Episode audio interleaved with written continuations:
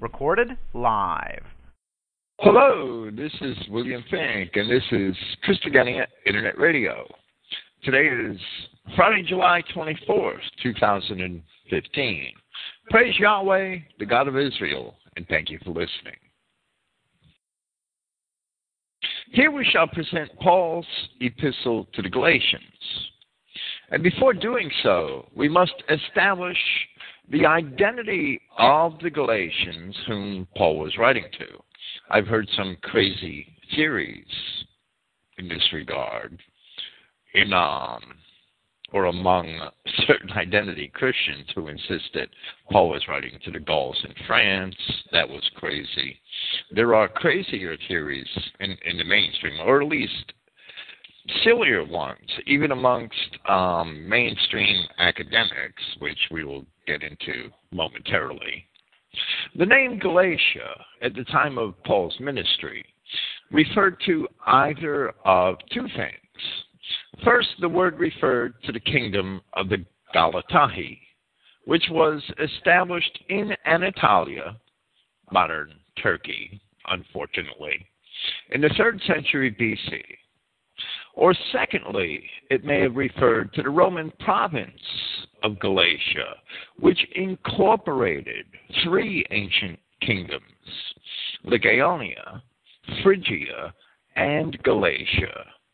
Considering only the use of the term Galatia in reference to the Roman province, there have long been academic debates disputing whether Paul had written to the northern Galatians of the province, which refers to the somewhat Hellenized Galatae of the ancient kingdom, or to the southern Galatians, which more numerously included the Greeks and Hellenized Lycaonians of the larger cities.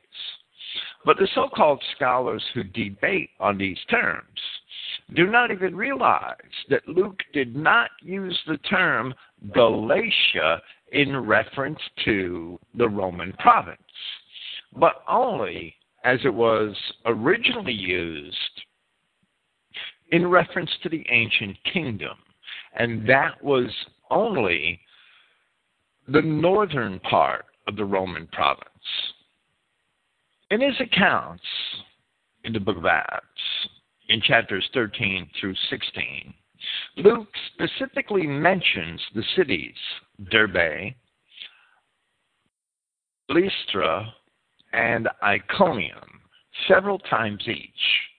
And many commentators imagine that it was the Christians in these cities who were the recipients of Paul's epistle to the Galatians because these cities were all in the southern portion of the Roman province of Galatia. But Derbe, Lystra, and Iconium were cities of the ancient kingdom of Lycaonia, which the Romans had later incorporated into what they called the province of Galatia. And in Acts 14:6, Lystra and Derbe are called cities of Lycaonia. And then in Acts 14:11, we see a reference to the speech of Lycaonia. And the ancient Lycaonians were properly neither Greeks nor Galatians, although they had been Hellenized to a great degree. Then later, in Acts 16, verse 6, Luke mentioned Phrygia and the region of Galatia as being separate places, and the ancient kingdom of Phrygia, like Lycaonia, had also been incorporated into the Roman province of Galatia. Then in Acts 18:23, Luke once again describes Paul as having traveled through the country of Galatia and Phrygia, where he had strengthened all the disciples. So we see that in Luke's writing, Phrygia and Galatia are clearly distinguished from one another, and also from the cities of Derbe, Iconium, and Lystra mentioned in verses 1 and 2 of Acts 14,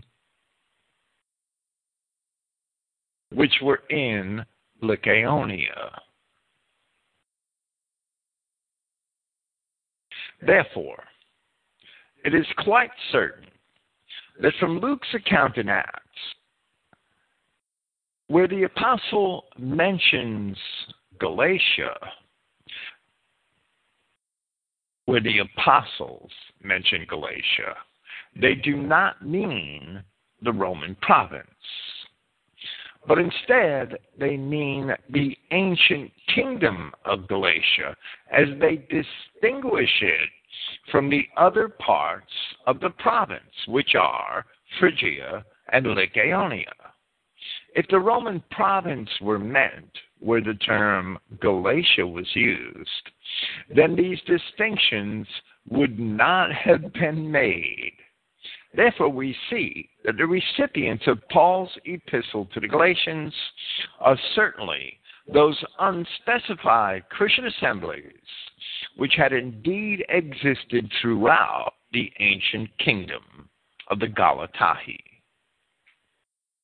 Now that we have illustrated this, we can discuss who these Galatae were, or who these Galatians were. Much of this is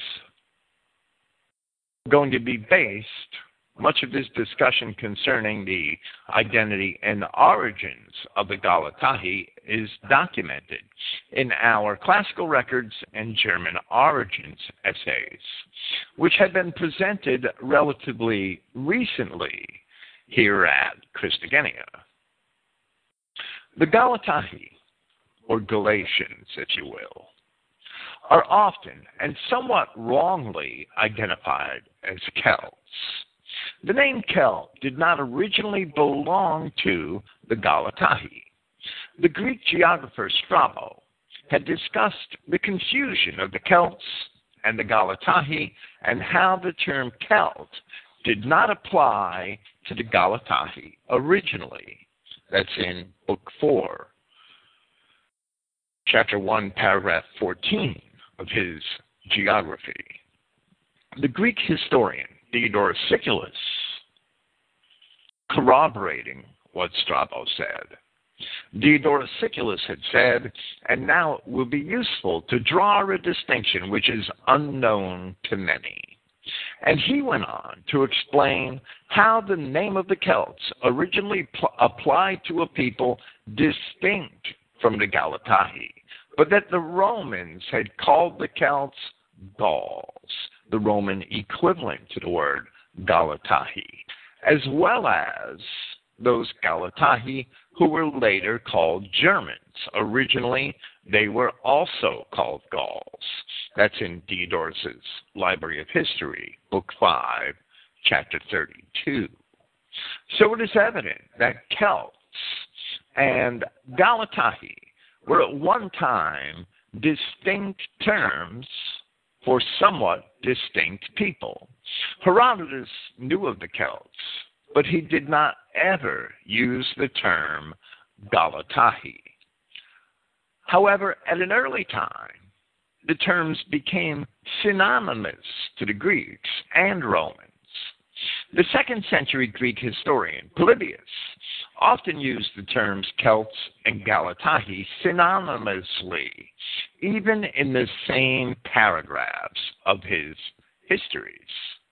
Throughout his own writings, even Diodorus Siculus, who understood the original distinction of the two terms, even he used the two terms interchangeably and also often in the same paragraphs, while on other occasions he distinguishes between them. Diodorus never used the term German, but called the tribes that dwelt east of the Rhine, some of which he mentioned by their individual names. He called them Galatae also, even where he tells of Julius Caesar's conquests in that area. The Germanic tribes dwelling north of the Danube were, by all of the later Greek writers, all originally called Galatae. But even earlier, Herodotus had identified these people as Scythians. Sometimes they were identified as Saka or Saccans. The name Galatae seems to come into existence in the 4th century BC. The earliest surviving literature containing the word is found in the writings of Aristotle. The word Galatae seems to come from the Greek word gala, or milk, and galatas, meaning of milk. The earlier Greek poets, such as Homer, poked fun at the Scythians in the north for being milk eaters and even mare milkers. Strabo had written that the Germans, who though they vary slightly from the Celtic stock, in that they are wilder, taller, and have yellower hair, are in all other respects similar for build, habits, and modes of life. They are such as I have said, the Celti are. And I also think that it was for this reason that the Romans assigned to them the name Germani, although as though they wished to indicate thereby that they were genuine Galatae. For in the language of the Romans, Germani or Germani means genuine. Strabo's Geography, Book 7, Chapter 1. Diodorus Siculus describes the Galatae who dwelt east of the Rhine as tall and blond with very white skin and says that they drank beer made from barley and the water in which they washed their honeycombs, which seems to describe an ancient form of mead. These Galatae used chariots and wore what seems to have been a type of tartan. After he had informed us of the distinction between Celts and the Galatae, Diodorus Siculus tells of the Galatae that some men say it was they who in ancient times overran all Asia and were called Cimmerians, time having slightly corrupted the word into the name of Cimbrians, as they are now called. And he goes on to relate how these tribes of the Galatae had once captured Rome, as Livy and other historians also relate had happened about 390 BC, and how they had later plundered the Temple of Delphi in Greece. Afterwards, certain tribes of the Galatae, having invaded Anatolia, were defeated by Attalus I, the king of Pergamus, and negotiated to settle the land which became known as Galatia in Anatolia. It was actually a portion of the ancient kingdom of Phrygia. And it was later, as we've seen in Acts chapters 14 and 16 and 18, distinguished from Phrygia, the, the portion of the ancient kingdom which ostensibly certain people of the Phrygians had retained. These Galatians became mixed with the Greeks, as Diodorus tells us, and so they were called Greco Gauls. And it is these Galatians for whom Paul wrote this epistle. Diodorus then adds of the Galatae, and who, as their last accomplishment, had destroyed many large Roman armies, referring not to the Galatians of Anatolia, but to the Roman wars with the Cimbri.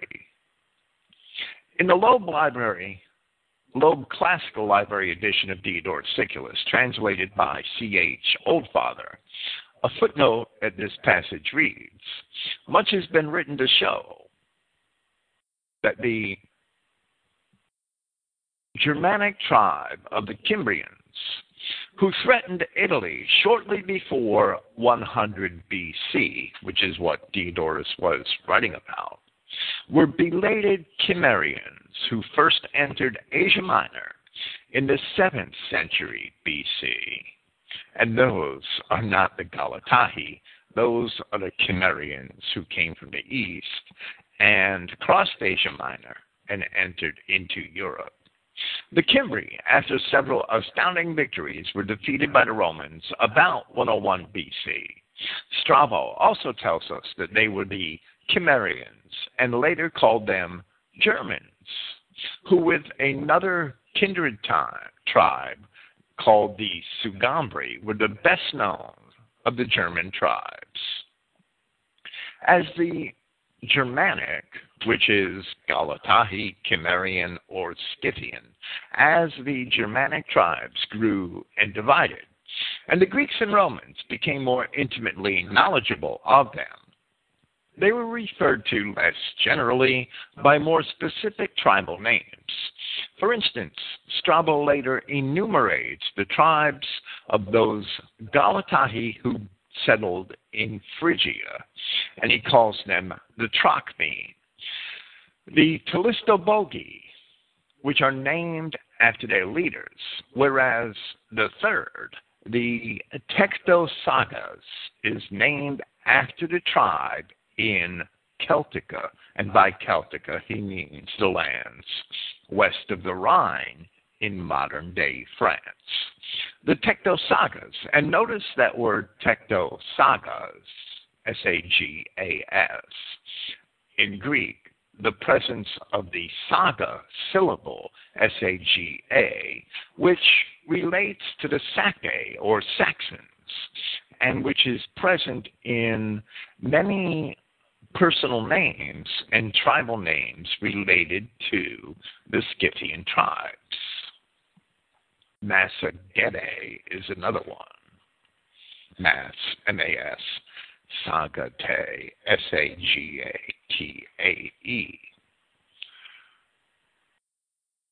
The Tectosagas had also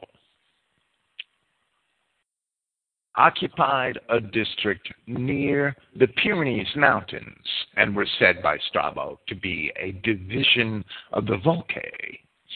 Of the Trachmi, Strabo says that this tribe settled near Pontus and Cappadocia was the most powerful of the parts occupied by the Galatians, meaning the parts of Anatolia. These Galatians of Paul's epistle. While the Galatians, or Galatahi, of Anatolia were said to have had the same language as those of Celtica, which was still in use as late as the time of Jerome, and Jerome noted it in his own commentary on St. Paul's letter to the Galatians. The Celts of Galatia did not use their own language as a medium for written literary composition, says David Rankin in the book Celts and the Classical World, and he is correct. And this is verified by Strabo, where he explained that the Galatae of what is now France had been learning to write in Greek from the Phocians of Massalia, Massalia being a Greek settlement on the coast of southern France on the Mediterranean. It's the ancient name of what we now call Marseille. Notice that Rankin, author of the book Celts in the Classical World, also took it for granted that the Galatians were Celts, where Strabo explains the origin of the word for German as coming from the Roman belief that the Galatae were genuine Galatae, which is why they were called Germanus or Germania. In his translation of Strabo in the Loeb Classical Library, H.L. Jones, Horace Jones, offers a footnote which says, which says in part, so also Julius Caesar, Tacitus, Pliny, and the ancient writers in general regarded the Germans as Celts and then puts Gauls in parentheses. And this confusion seems to have come because the Galatae had been migrating into Celtica, which is the name of the land west of the Rhine, as it was known by the much earlier Greek historian Herodotus. The Galatae had been migrating into Celtica since long before the time that the Romans had conquered what they later called Gaul, which is that same land west of the Rhine, modern France for the most part. The lands west of the Rhine and south of the Alps are much more inviting to settlement than those to the north and the east, and even up to the time of Julius Caesar, the Germanic tribes were forcing their way into them.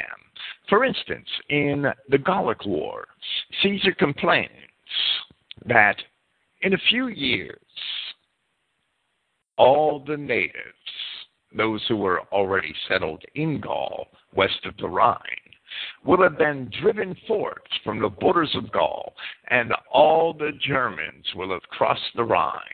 For there can be no comparison between the Gallic and German territory, the Gallic territory being a lot better.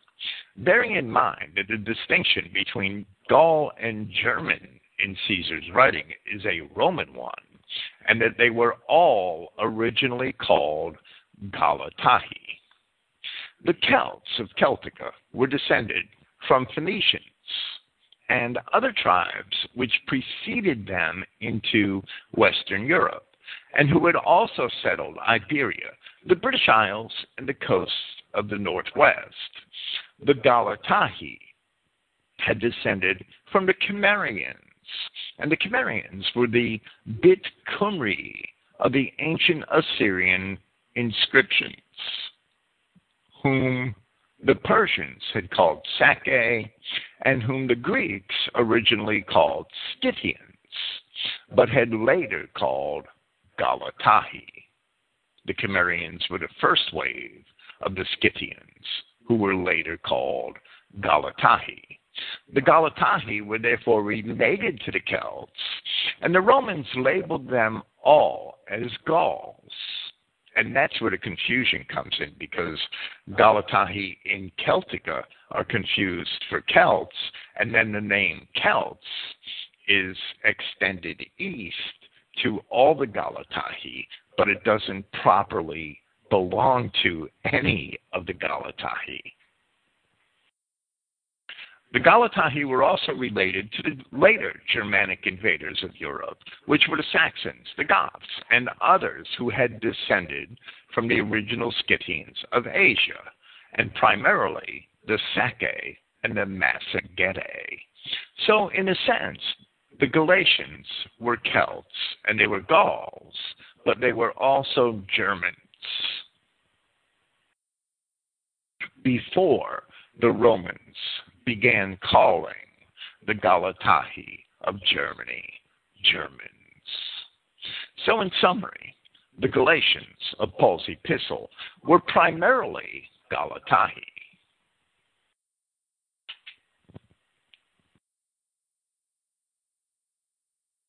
And they were descended from the ancient Cimmerians, who were in turn descended from the ancient Israelites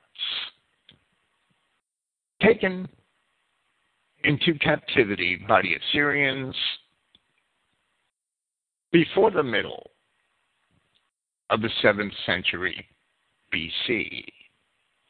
While most of these had migrated into Europe, these rather adventurous tribes of the Galatae had crossed the Danube and invaded Greece in the 3rd century BC and were ultimately settled in the part of Phrygia, which had then become known as Galatia.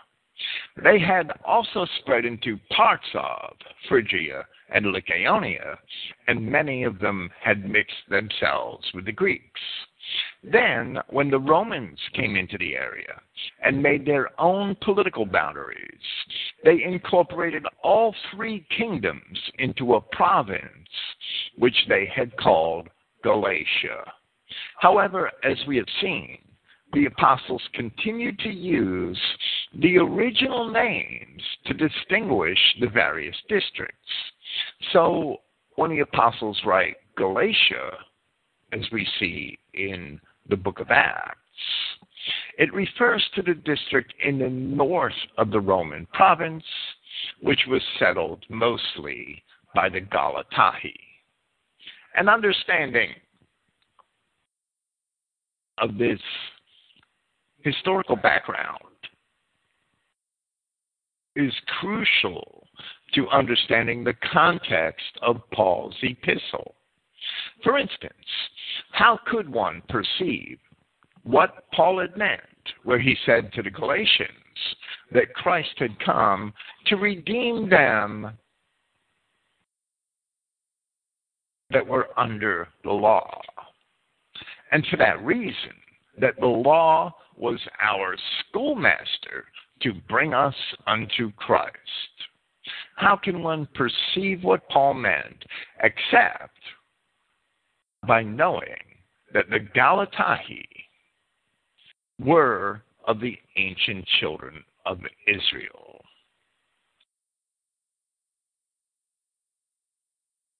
Any other interpretation of these passages is an attempt to make the Word of God into a lie, when in fact these Galatians were indeed of the seed of Abraham. Now that we know to whom the epistle was written, we may discuss when it may have been written. In Acts chapter 18, near the end of Paul's year and a half ministry in Corinth, we read, And Paul, after this, tarried there yet a good while, and then took his leave of the brethren, and sailed thence into Syria, and with him Priscilla and Aquila, having his head shorn in Cenchrea, for he had a vow.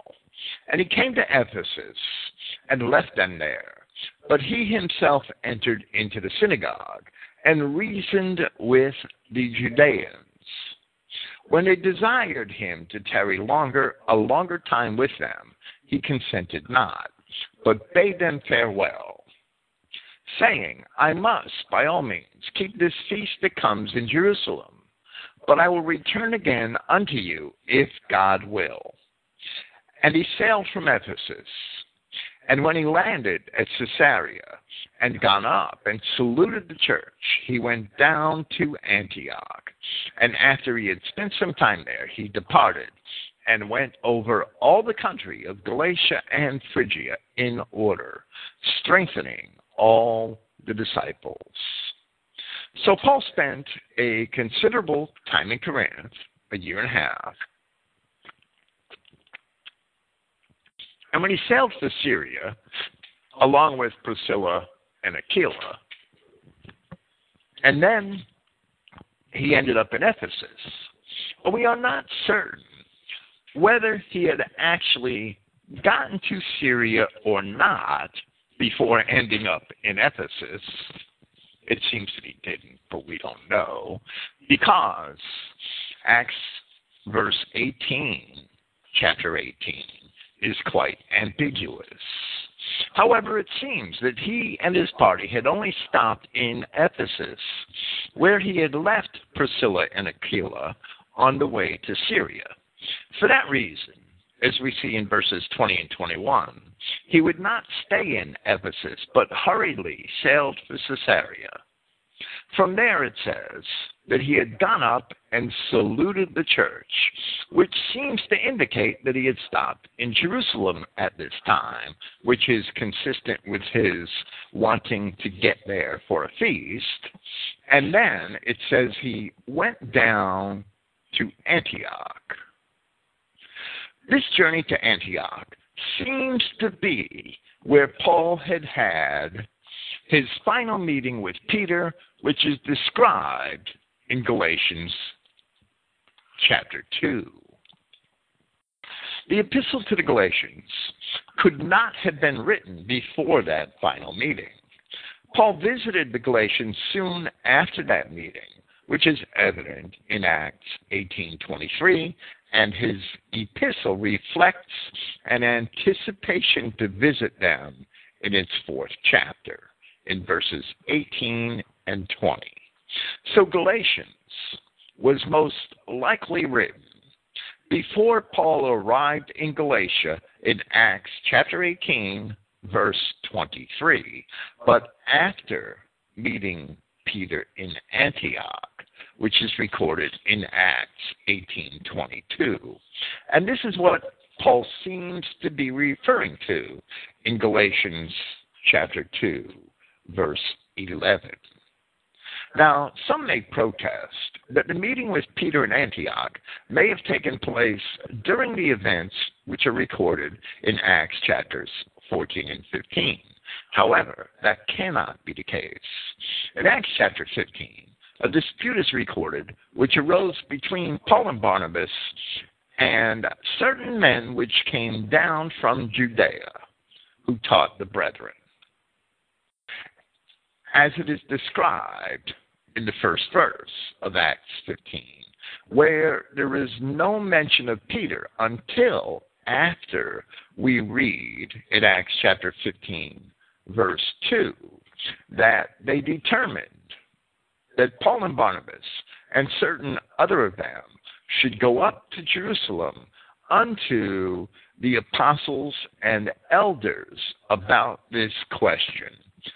Since Peter certainly was one of the apostles and elders, it is evident that he was in Jerusalem at this time and not in Antioch with Paul. We will discuss this further when we present Galatians chapter 2. With this, we shall commence with Galatians chapter 1.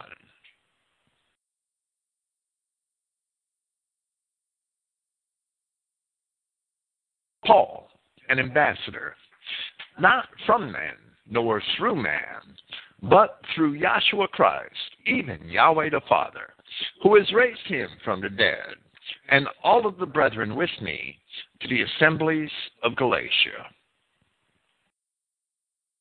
Where in the Christogenea New Testament we read, even Yahweh the Father. and we do this in many places.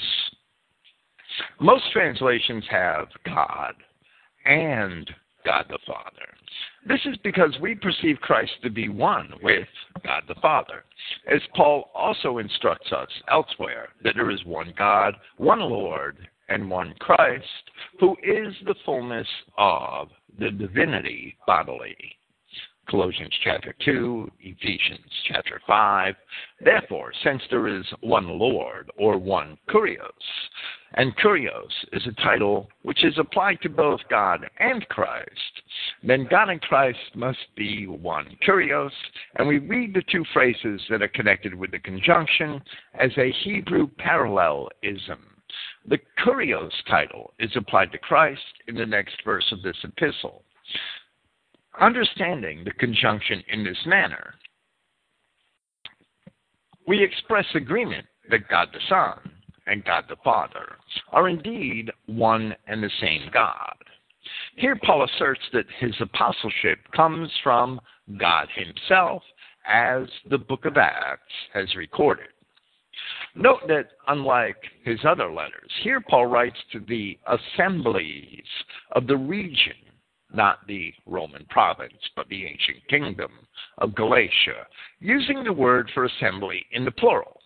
In other letters, even though he did mention in one place the assemblies of Achaia, in other letters he addressed either the singular assembly of a city or, quite often, the saints in a given place collectively. Of course, this signifies that there are assemblies, plural, throughout the region none of which are ever specifically mentioned in the book of Acts.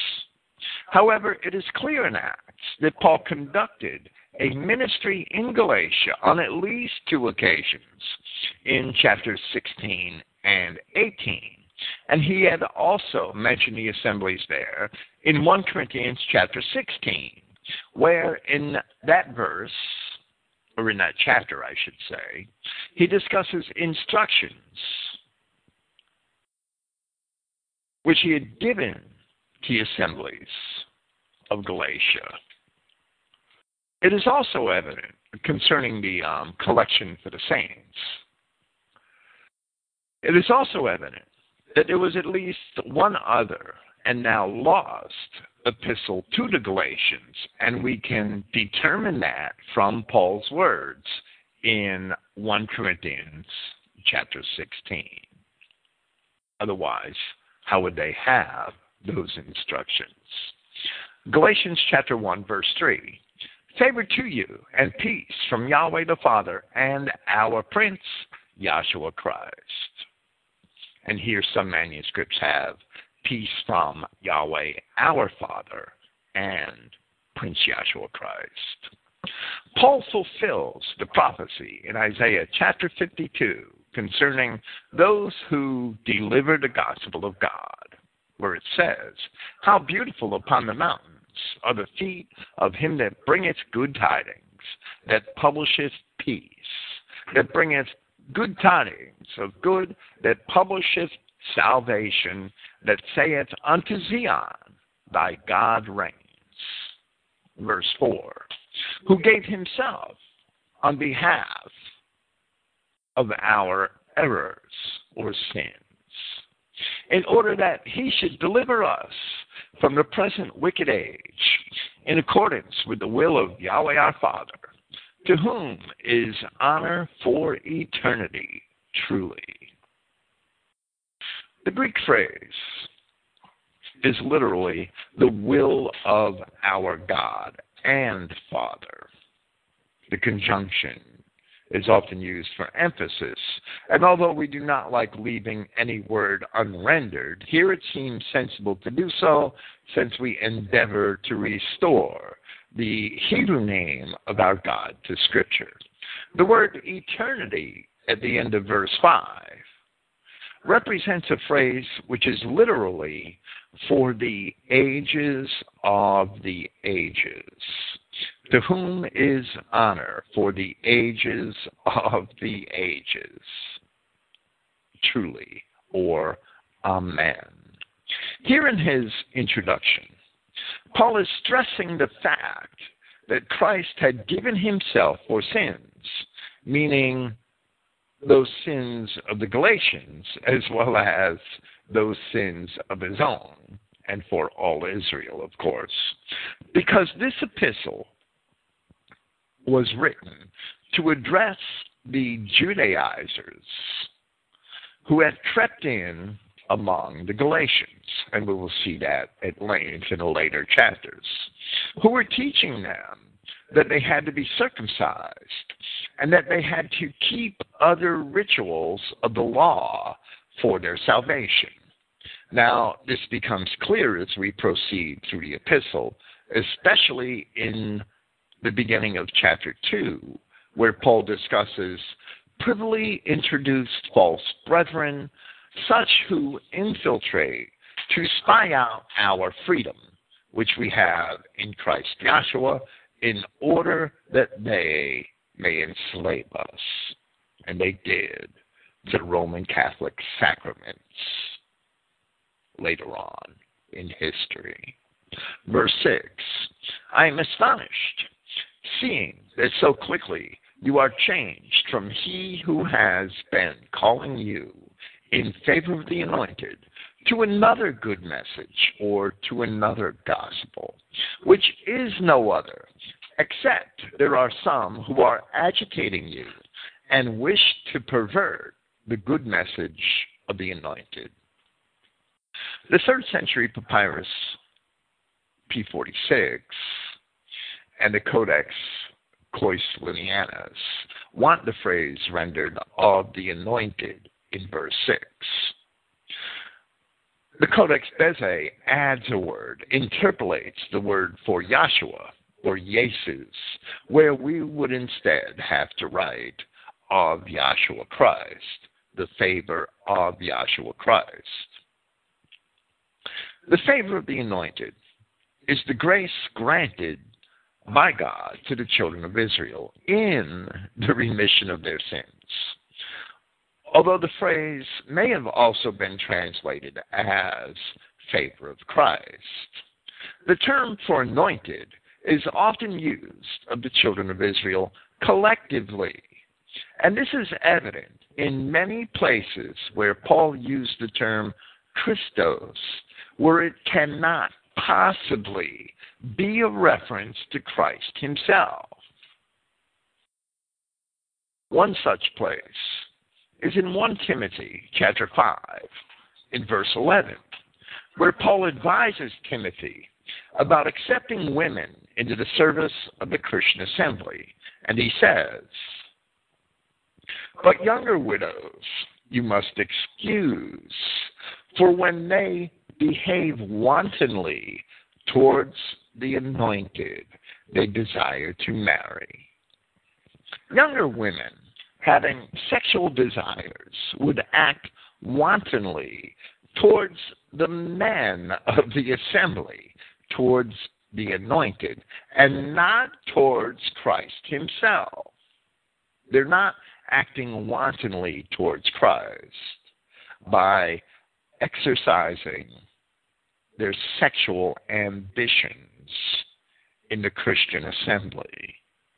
They're acting wantonly towards the men of the assembly, towards the anointed. Therefore, in that passage, we have translated Christos as anointed, as it refers to the group and not simply to Christ.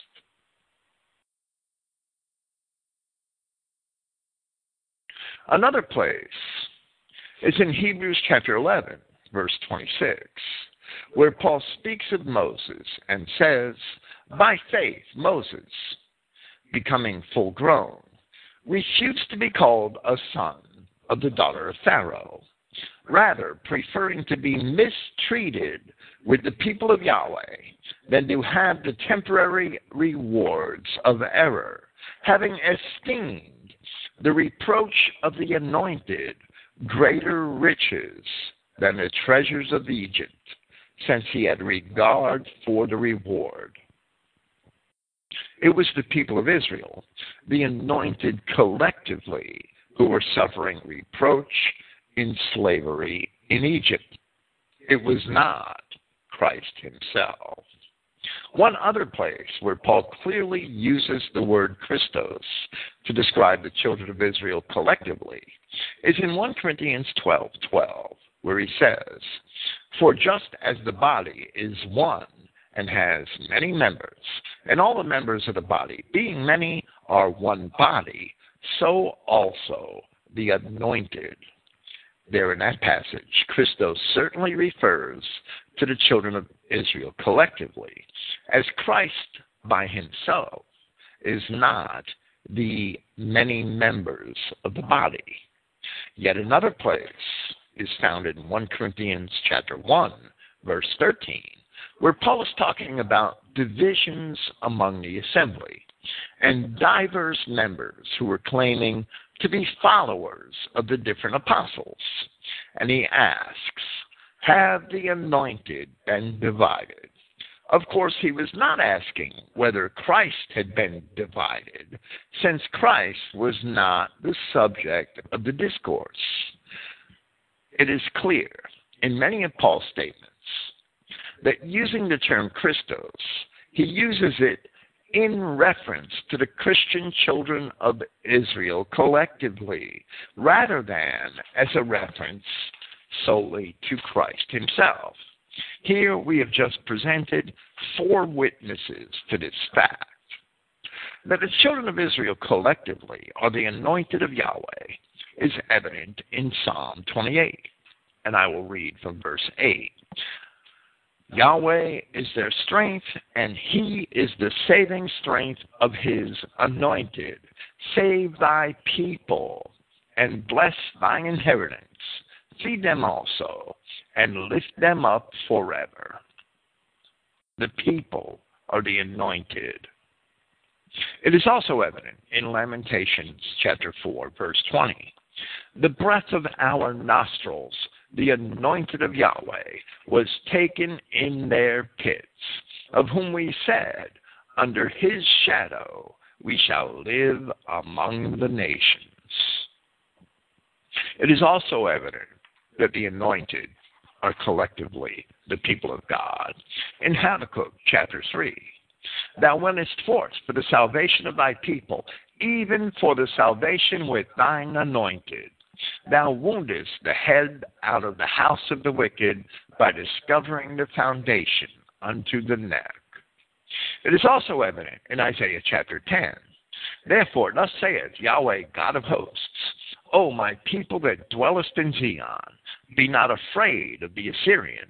He shall smite thee with the rod, and shall lift up his staff against thee, after the manner of Egypt. For yet a very little while, and the indignation shall cease, and mine anger in their destruction. And it shall come to pass in that day that his burden shall be taken away from off thy shoulder, and his yoke from off thy neck, and the yoke shall be destroyed because of the anointing, because Yahweh anointed his people Israel.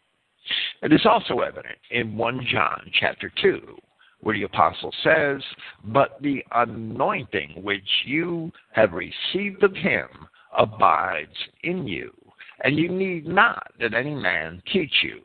But as the same anointing teaches you of all things, the truth and is truth, and is no lie. And even as it is taught you, you shall abide in him.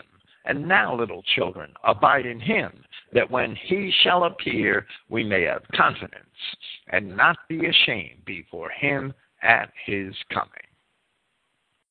From Deuteronomy chapter 28, from verse 9 Yahweh shall establish thee a holy people unto himself as he has sworn unto thee, if thou shalt keep the commandments of Yahweh thy God, and walk in his ways. And all the people of the earth shall see that thou art called by the name of Yahweh, and they shall be afraid of thee.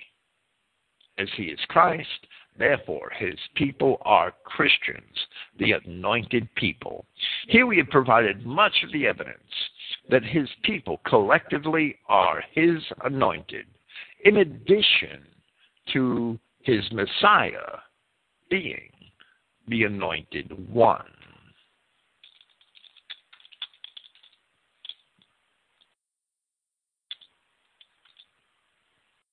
In both Hebrew, the word chan, and Greek, the word charis.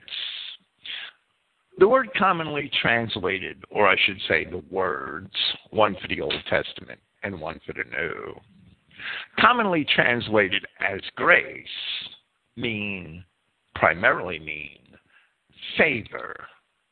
And the favor of God was also a matter of a matter of prophecy for the children of Israel. In Jeremiah chapter 31, the same prophecy which promises the children of Israel a new covenant, we read, At the same time, saith Yahweh, I will be God of all the families of the earth. I'm sorry, of Israel, and they shall be my people.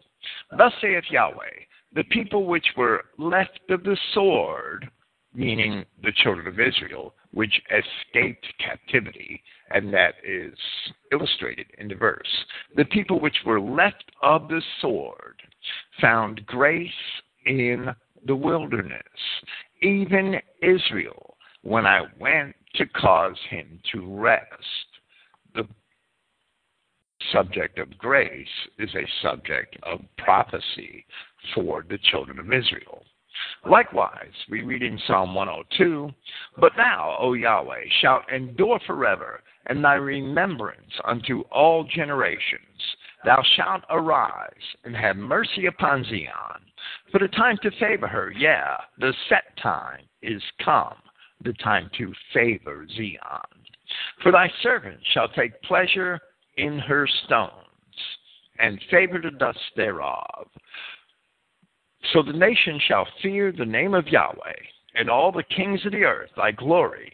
When Yahweh shall build up Zion, he shall appear in his glory. The favor of Yahweh God belongs to the anointed, which are the children of Israel, collectively And the gospel of God belongs to the anointed as well, meaning that it belongs to the children of Israel. God did not create a gospel, a word which means good message, for himself. He created the gospel for his people. The gospel of God also belongs to the anointed, meaning to the anointed people of God. As the prophet asks, Who has believed our report? And to whom is the arm of Yahweh revealed? In Isaiah 53, so does the apostle, where he says, But they have not all obeyed the gospel. For Isaiah saith, Lord, who has believed our report? So then, faith comes by hearing, and by hearing the word of God. But I say, had they not heard? Yes, verily, their sound went out into all the earth, and their words unto the ends of the world. Romans chapter 10.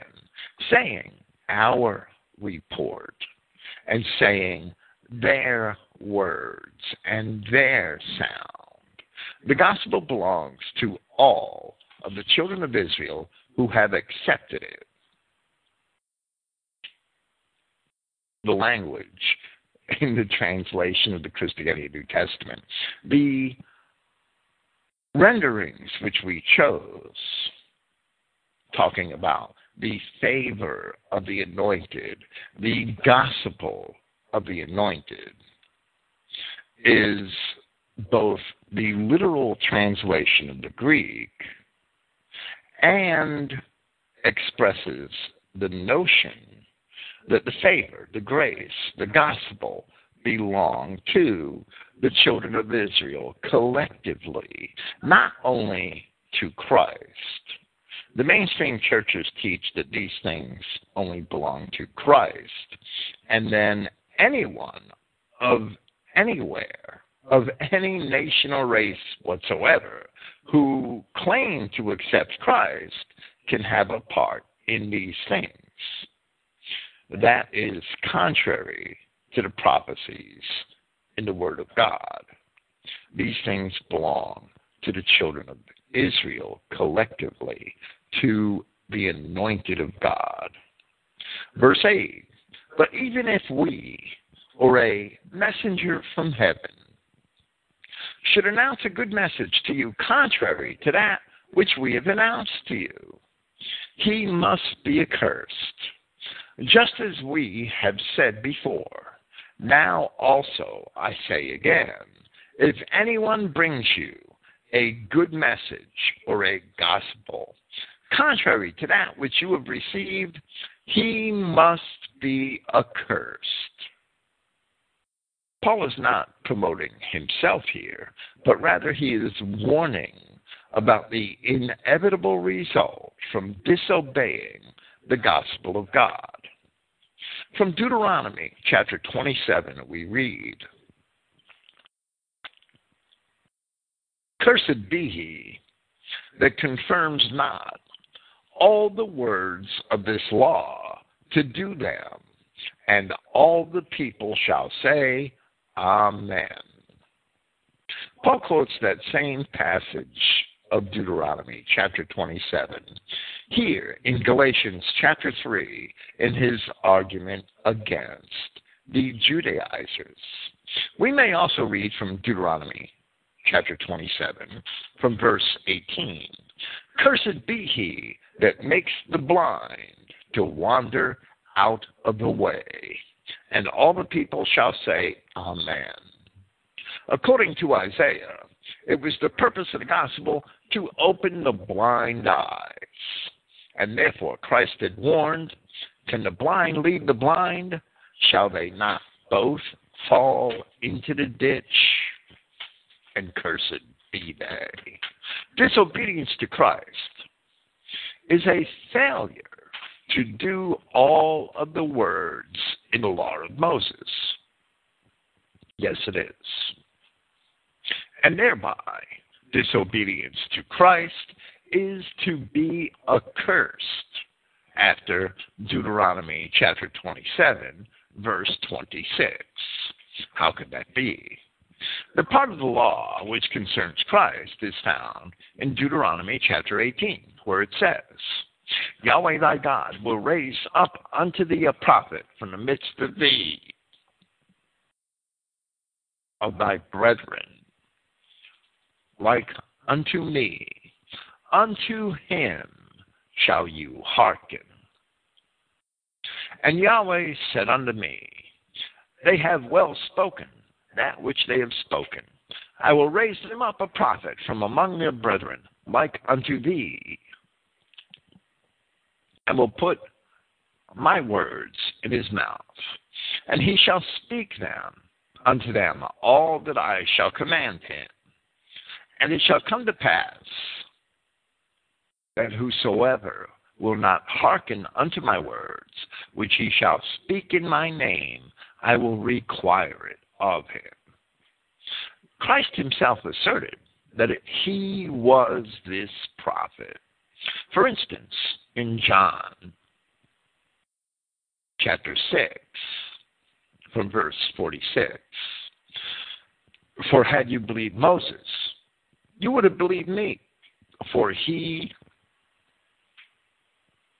wrote of me.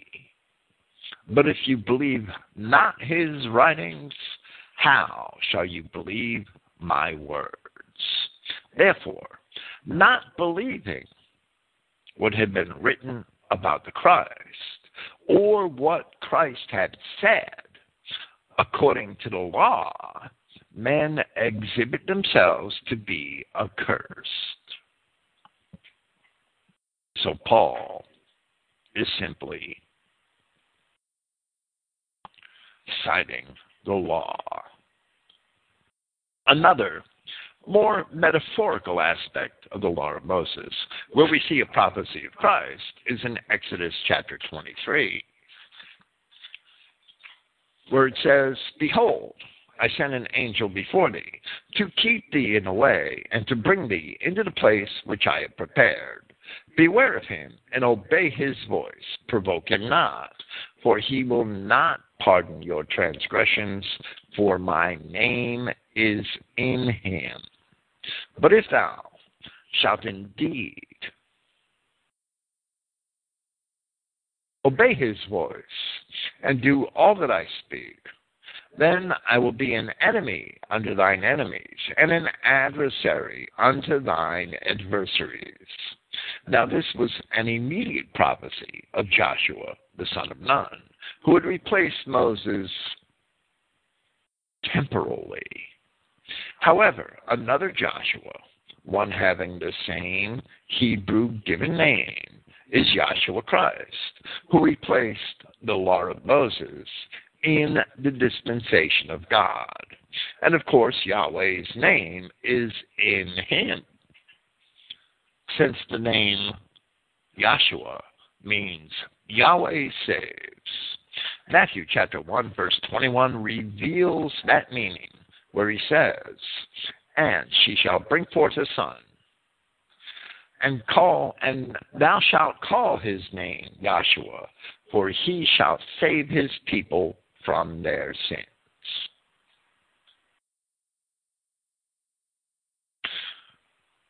It is Christ who is prophesied as that prophet in the law in more ways than one. So, disobeying Christ is disobeying the law, and for disobeying the law, the children of Israel are accursed. From Genesis chapter 22, this is a little esoteric, but it's nevertheless true. And Isaac spoke unto Abraham his father and said, My father. And he said, Here I am, my son. And he said, Behold, the wood and the fire, but where is the lamb for a burnt offering? And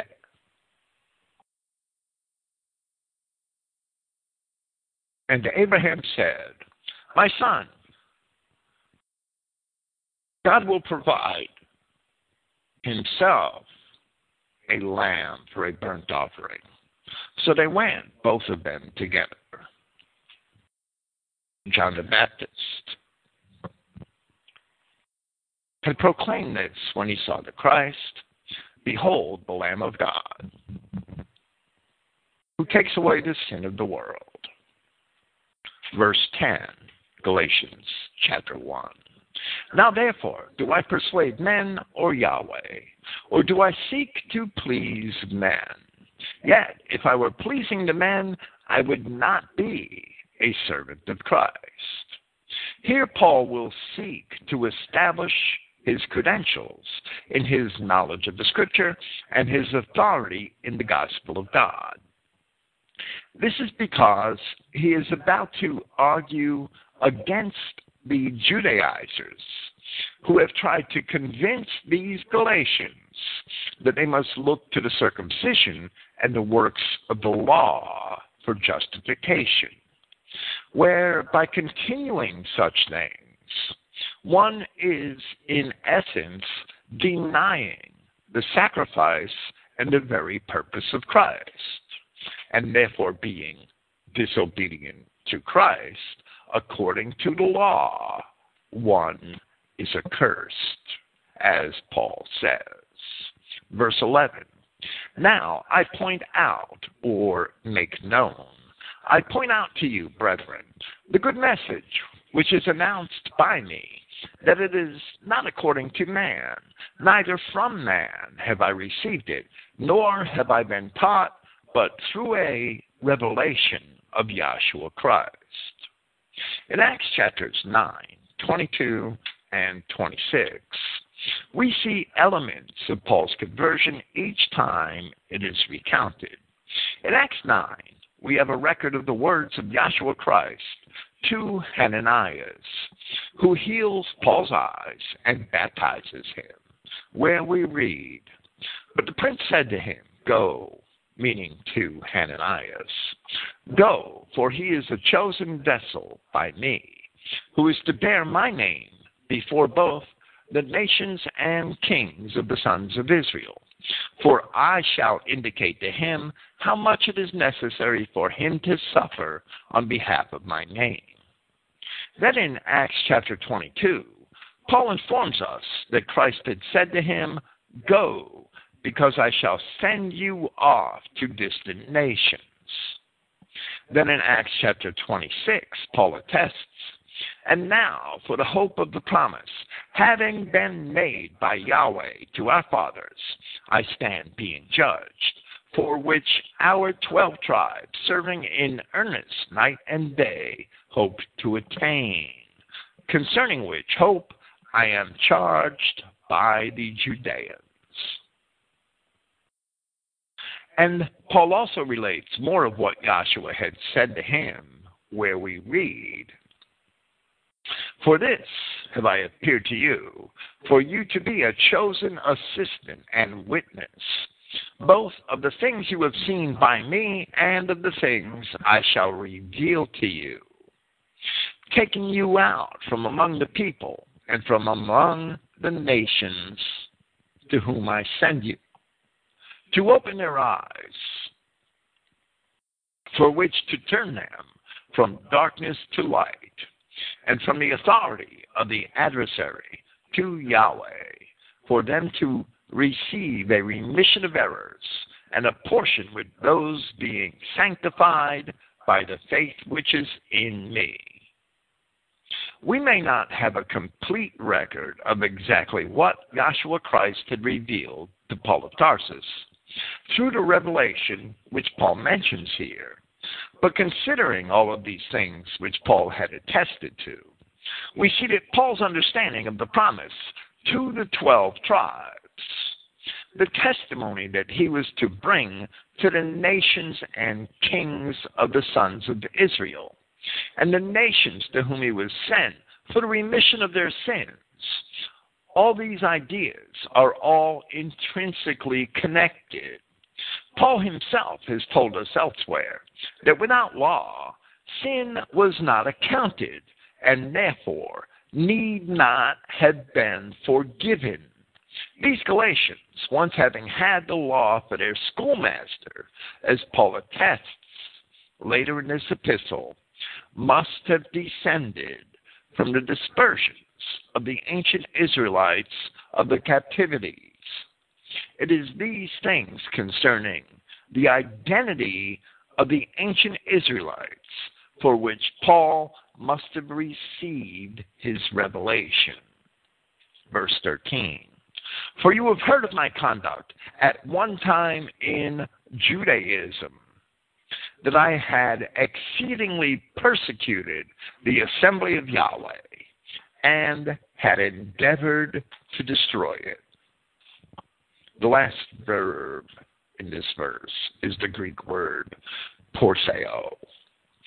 It's also found in this same context in verse 23 of this chapter of Galatians and in Acts chapter 9 in verse 21. And it's defined by Liddell and Scott as to destroy, ravage, waste, or plunder. But in the present and imperfect tenses, they define it as to endeavor to destroy, to try to destroy, which is what Paul is saying here.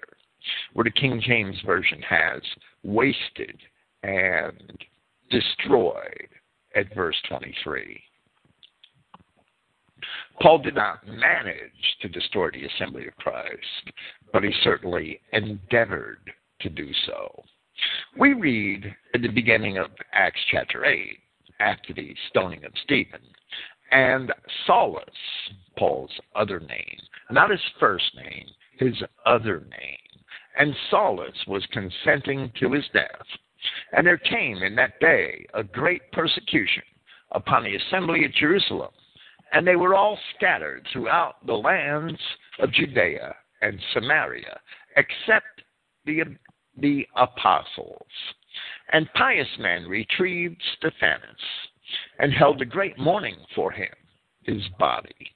Then Saulus outraged the assembly, entering into each of the houses, dragging away men and women. He delivered them into the prison so then, those who were scattered went through announcing the good message of the word.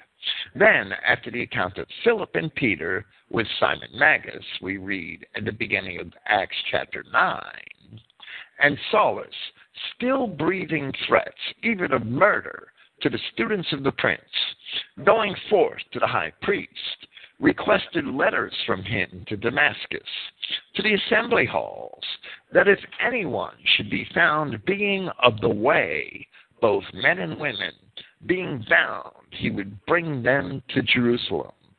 Paul continues in relation to this by referring to the trusted position he had obtained from the high priests and the officers of the temple.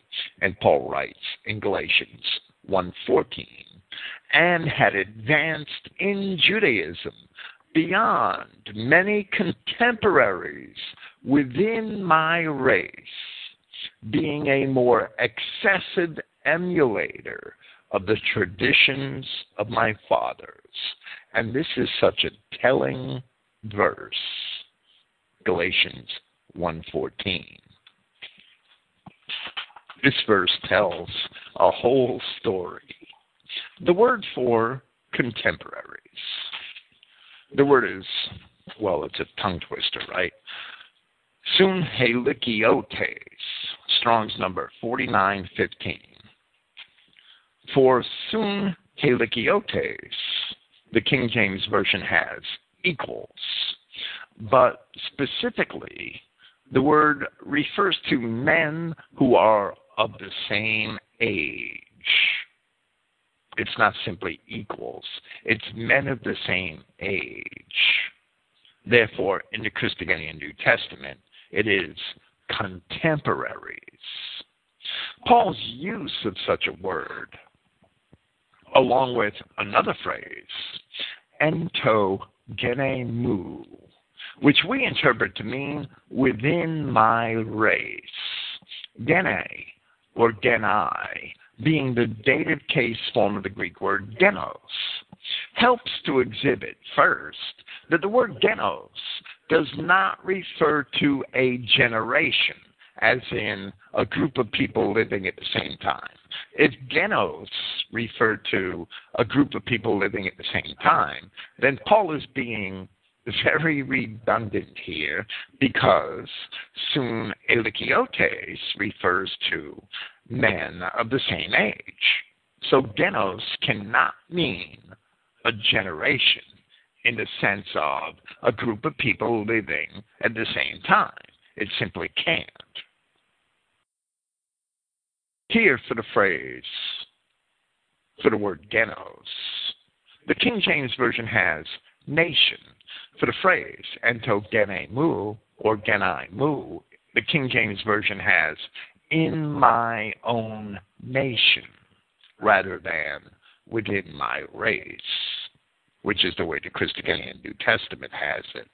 The Greek word genos is primarily race, stock, or family. And while it may, in some contexts, be interpreted as nation in that sense, the word for nation is properly ethnos. The rendering of the phrase in the King James Version, in my own nation, is misleading because nation is often misunderstood as a geographical entity, where genos, in genos, the meaning is clearly racial or genetic and cannot possibly be geographical the King James Version pulls a bait and switch here, which leads to further misinterpretation of the passage. In 2 Corinthians chapter 11, in verse 26, Paul uses this same word, genos, in relation to those of his own race or tribe, or, as the King James Version has it, countrymen in distinction to those of other nations, where ethnos appears in the very same verse. Furthermore, in Philippians chapter 3, verse 5, genos appears in the phrase that the King James Version reads as stock of Israel. So genos is stock, referring to the particular race of the Israelites. Therefore, we must read the word in a similar sense here. And it reveals something which Paul had explicitly taught in Romans chapter 9 and elsewhere. Here Paul says, many contemporaries, he advanced in Judaism beyond many of the men of his own age within his race.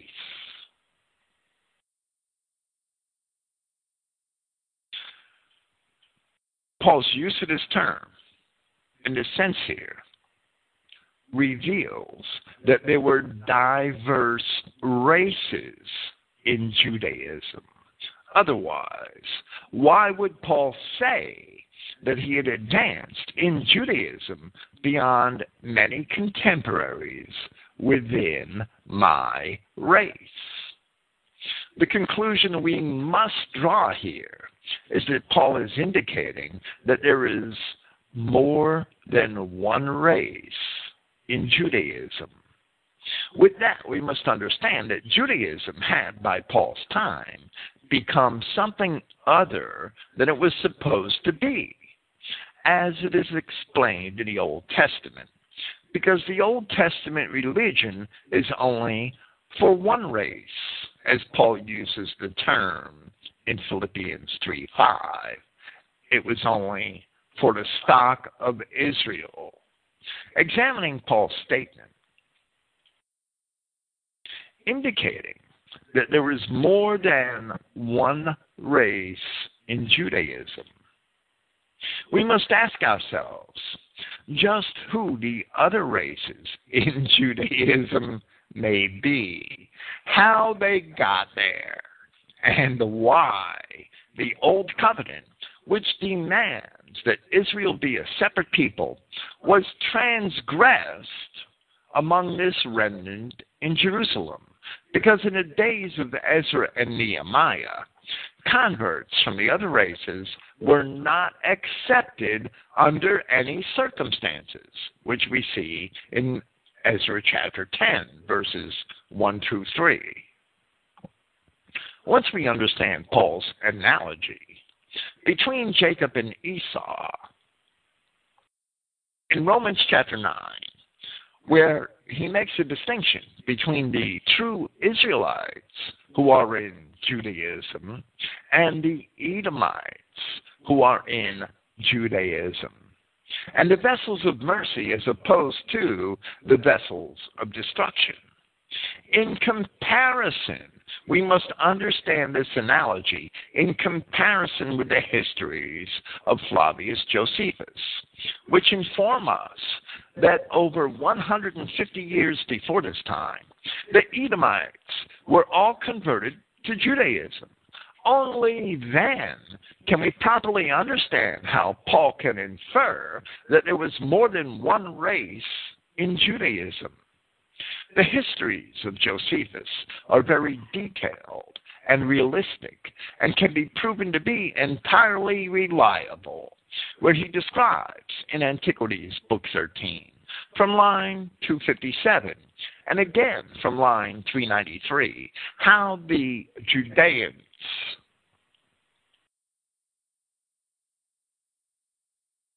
at Jerusalem under John Hyrcanus and again under Alexander Jannaeus, had gone out and conquered all of the Canaanite and Edomite cities of Palestine, and had forced all of the inhabitants to be circumcised and to adopt the religion of Judea, which only then could fairly be called Judaism because it certainly was no longer the path of the Old Testament Israelites. Josephus tells us in four places in his writings that Herod, who became the king at the time of Christ, was an Edomite through the side of his mother as well as the side of his father. All of Herod's descendants were therefore Edomites. And it can be established that once the Edomites had gained control of the kingdom under Herod, they also filled many of its offices, especially in the temple and in the ranks of the Pharisees and the Sadducees. Elsewhere in his histories, Josephus tells us explicitly that only the Essenes, the third major religious sect in Judea, only the Essenes were Judah by birth, which also indicates that many of those of the other sects were not Judah at all. In fact, it can even be demonstrated that the Sadducees were primarily, if not exclusively, Edomites, and that Sadducees had filled the office of high priest for nearly all of the last century of the history of the temple. For that reason,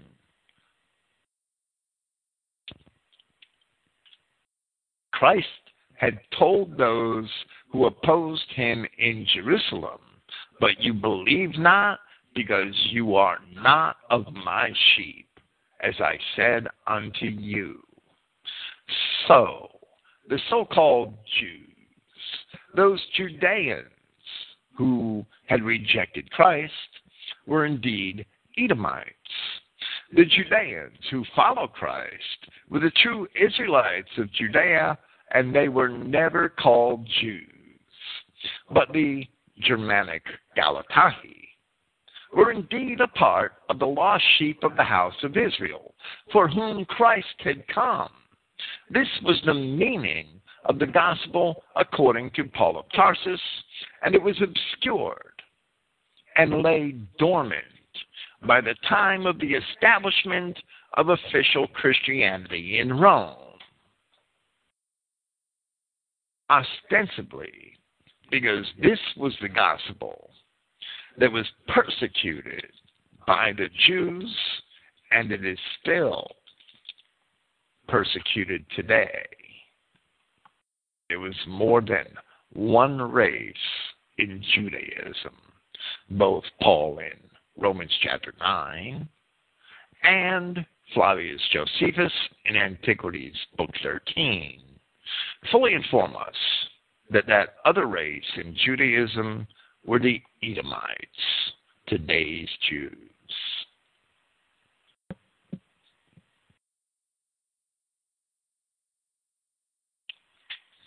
Galatians 1:15. But when it pleased Yahweh, who selected or who separated, who selected me from my mother's womb and called me through his favor. From Jeremiah chapter 1, we see that the ancient prophet had the same attitude and understanding concerning his own work and destiny where he says, Then the word of Yahweh came unto me, saying, Before I formed thee in the belly, I knew thee. And before thou camest forth out of the womb, I sanctified thee, and I ordained thee a prophet unto the nations. Of course, the nations of Jeremiah are the same nations of Paul of Tarsus the twelve tribes of the children of Israel. Verse 16 To reveal his son by me, that I announce him among the nations. I did not immediately confer with flesh and blood, nor had I gone up to Jerusalem to those who were ambassadors before me. Rather, I departed into Arabia and then again returned to Damascus. We do not see all of these details as the account of Paul's conversion is recorded in Acts chapter 9, where we may mm-hmm. read in part. And Ananias went his way and entered into the house and putting his hands on him, said, Brother Saul, the Lord, even Jesus, that appeared unto thee in the way as thou camest, has sent me, that thou mightest receive thy sight, and be filled with the Holy Ghost. And immediately there fell from his eyes, as it had been, scales, and he received sight forthwith, and arose and was baptized. And when he had received meat, he was strengthened. Then Saul was certain days with the disciples which were at Damascus. There is no record of Paul's having been in Arabia in Acts 9:19, where we may expect to find it. However, the verse numbering and the paragraph layouts are not Luke's design.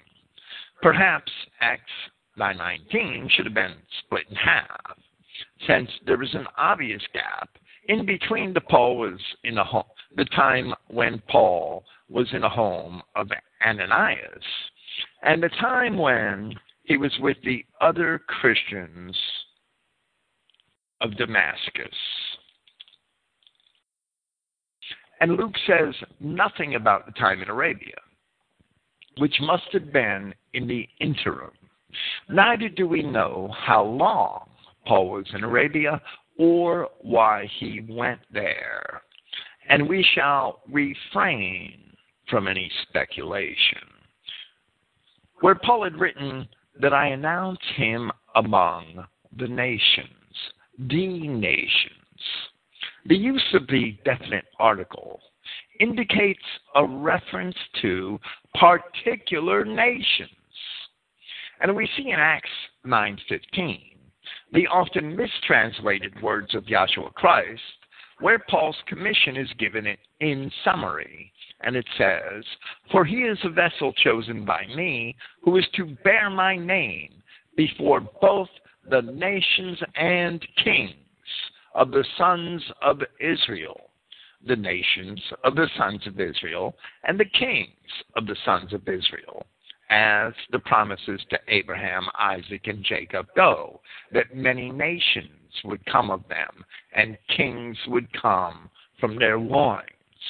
In Romans chapter 4, Paul himself describes the nations of the promise of God in Christ as those nations actually descended from Abraham, where he says, in part, Therefore, from of the faith, that in accordance with favor, then the promise is to be certain to all of the offspring, not to that of the law only, but also to that of the faith of Abraham, who is the father of us all, just as it is written that a father of many nations I have made you, before Yahweh, whom he trusted, who raises the dead to life and calls things not existing, those nations didn't exist yet, as existing. They existed by Paul's time, and Paul knew who they were who, contrary to expectation, in expectation believed, for which he would become a father of many nations, not spiritually, but according to the declaration, thus your offspring will be.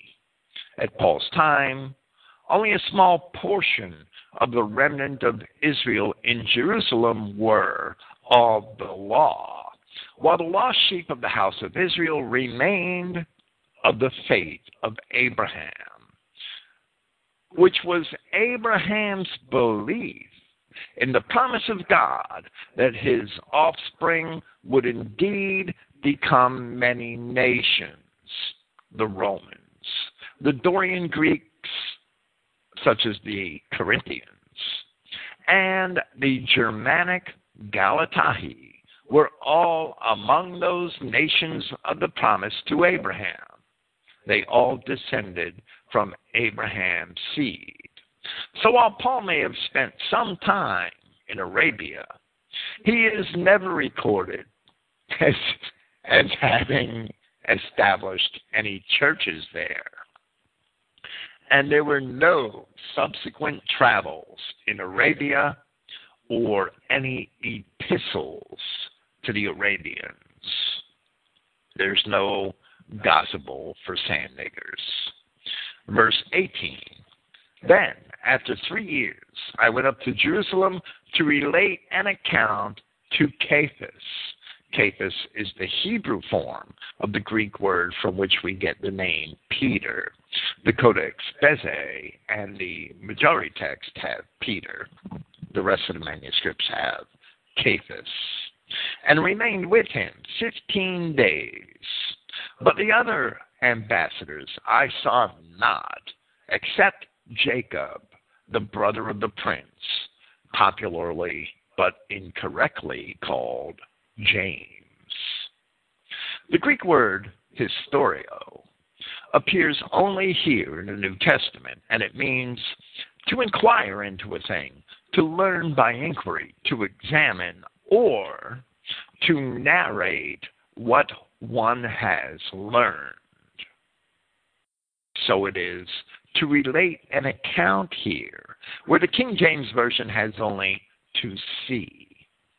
That Paul went up to Jerusalem to see Peter is selling short Paul's language. He went up to Jerusalem to narrate what he learned to Peter, to relate an account to Peter of everything that he happened, everything that had happened to him, and the revelation which he received.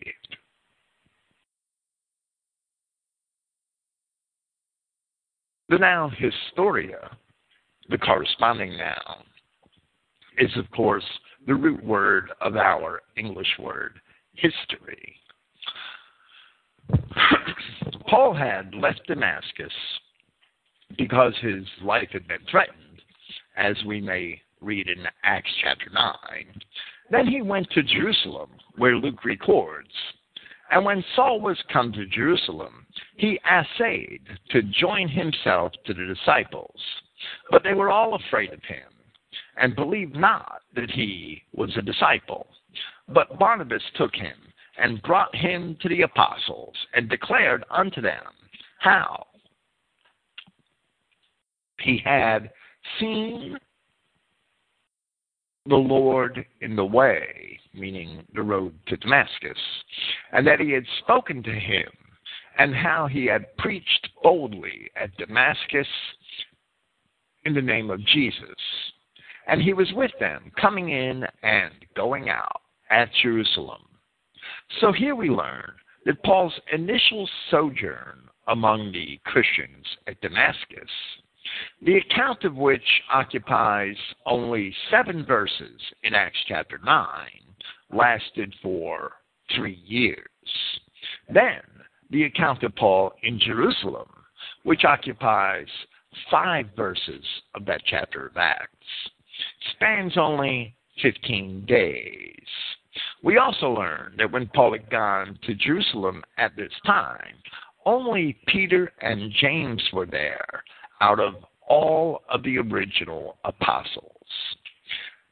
This would not be more than four years after the stoning of Stephen. However, we shall discuss the chronology further and in more detail when we present Galatians chapter 2, Yahweh willing. Verse 20 Now the things I write to you, behold, in the presence of Yahweh, that I do not lie. And ostensibly, Paul would still have had many witnesses to his conduct in Jerusalem, as well as in Antioch and Damascus, as he wrote this, this epistle. Verse 21 After that, I went into the regions of Syria and Cilicia and here Paul makes a reference to what Luke had also recorded in Acts.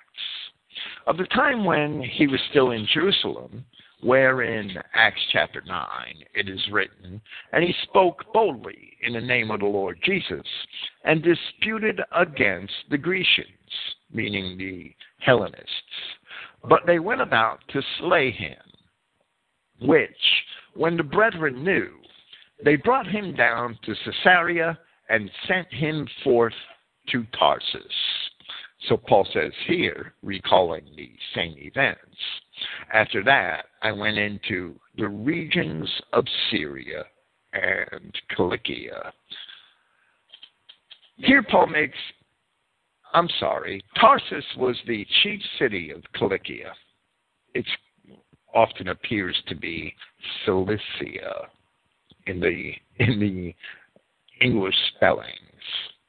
Cilicia was a province of Anatolia adjacent to Syria on the west, so it would be in the easternmost part of what we now unfortunately know as Turkey.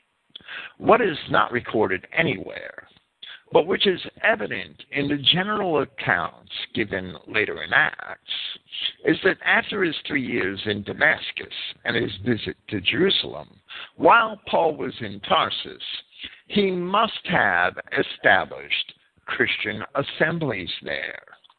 Paul remained in Tarsus from Acts chapter 9, verse 30, until Barnabas went to find him, as it is recorded in Acts chapter 11, verse 25, which covers an unspecified period of time during which Peter had his vision and began to bring Israelites of the ancient dispersions to Christ, namely the Romans of the household of Cornelius. But Paul must have been converting so called Gentiles during this same time as we see later in Acts, in Acts chapter 15, that there are already Christians in Antioch and Syria and Cilicia. And then, as it is recorded at the end of Acts chapter 15, Paul chose Silas and departed, being recommended by the brethren unto the grace of God. And he went through Syria and Cilicia, confirming the assemblies or the churches.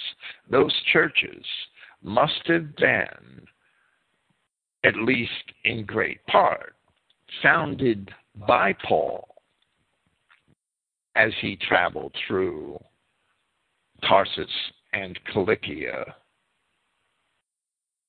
in Acts chapters 9 to 11, where he sort of drops out of the picture until Barnabas goes to get him. Verse 22, Paul says, But I was unknown in appearance to the assemblies of Judea, which are among the number of the anointed. The Greek phrase, en Christo, may have simply been rendered in Christ. We have learned here in verse 18 that Paul's sojourn in Jerusalem before he was sent off to Tarsus for his own protection, as it is recorded in Acts chapter 9, verse 30, was only 15 days. Therefore, it is very likely that, as he states here, most of the Christians in Judea had never seen Paul in person. And he says, and they were only hearing that he who persecuting us at one time is now announcing the faith which he once endeavored to destroy. And they supposed Yahweh was within me. The King James Version has verse 24 to read, and they glorified God in me. Now, that's fine. The Greek word doxazo Strong's number 1392, may well be to magnify or to extol, and so they have glorified. But the word is primarily to think or to imagine or to suppose. That's the primary meaning of the verb. And so it is supposed here. They supposed God was within me. In other words, the Christians of Judea imagined or supposed that Yahweh was indeed with Paul because of his sudden turnabout and his proclamation of Christ. That concludes, and I'm sorry, I have a very dry throat tonight for some reason and no water. That concludes our presentation of Galatians chapter 1. We will be here, Yahweh willing, next week with Galatians chapter 2 and possibly part of 3. Tomorrow night, honestly, I'm not sure yet what I'm going to present. I have three competing things in my head, and the program content will basically be which one of the three I feel like writing in the morning. Praise Yahweh, the God of Israel. Thank you for listening, and good night.